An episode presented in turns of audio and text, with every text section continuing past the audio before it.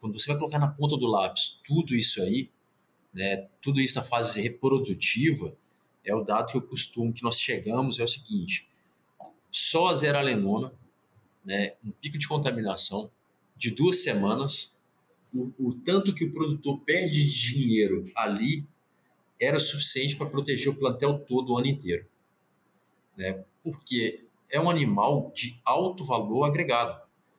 Né? Para você levar um animal à fase reprodutiva já é caro, tem taxa de lotação, tem muita ração.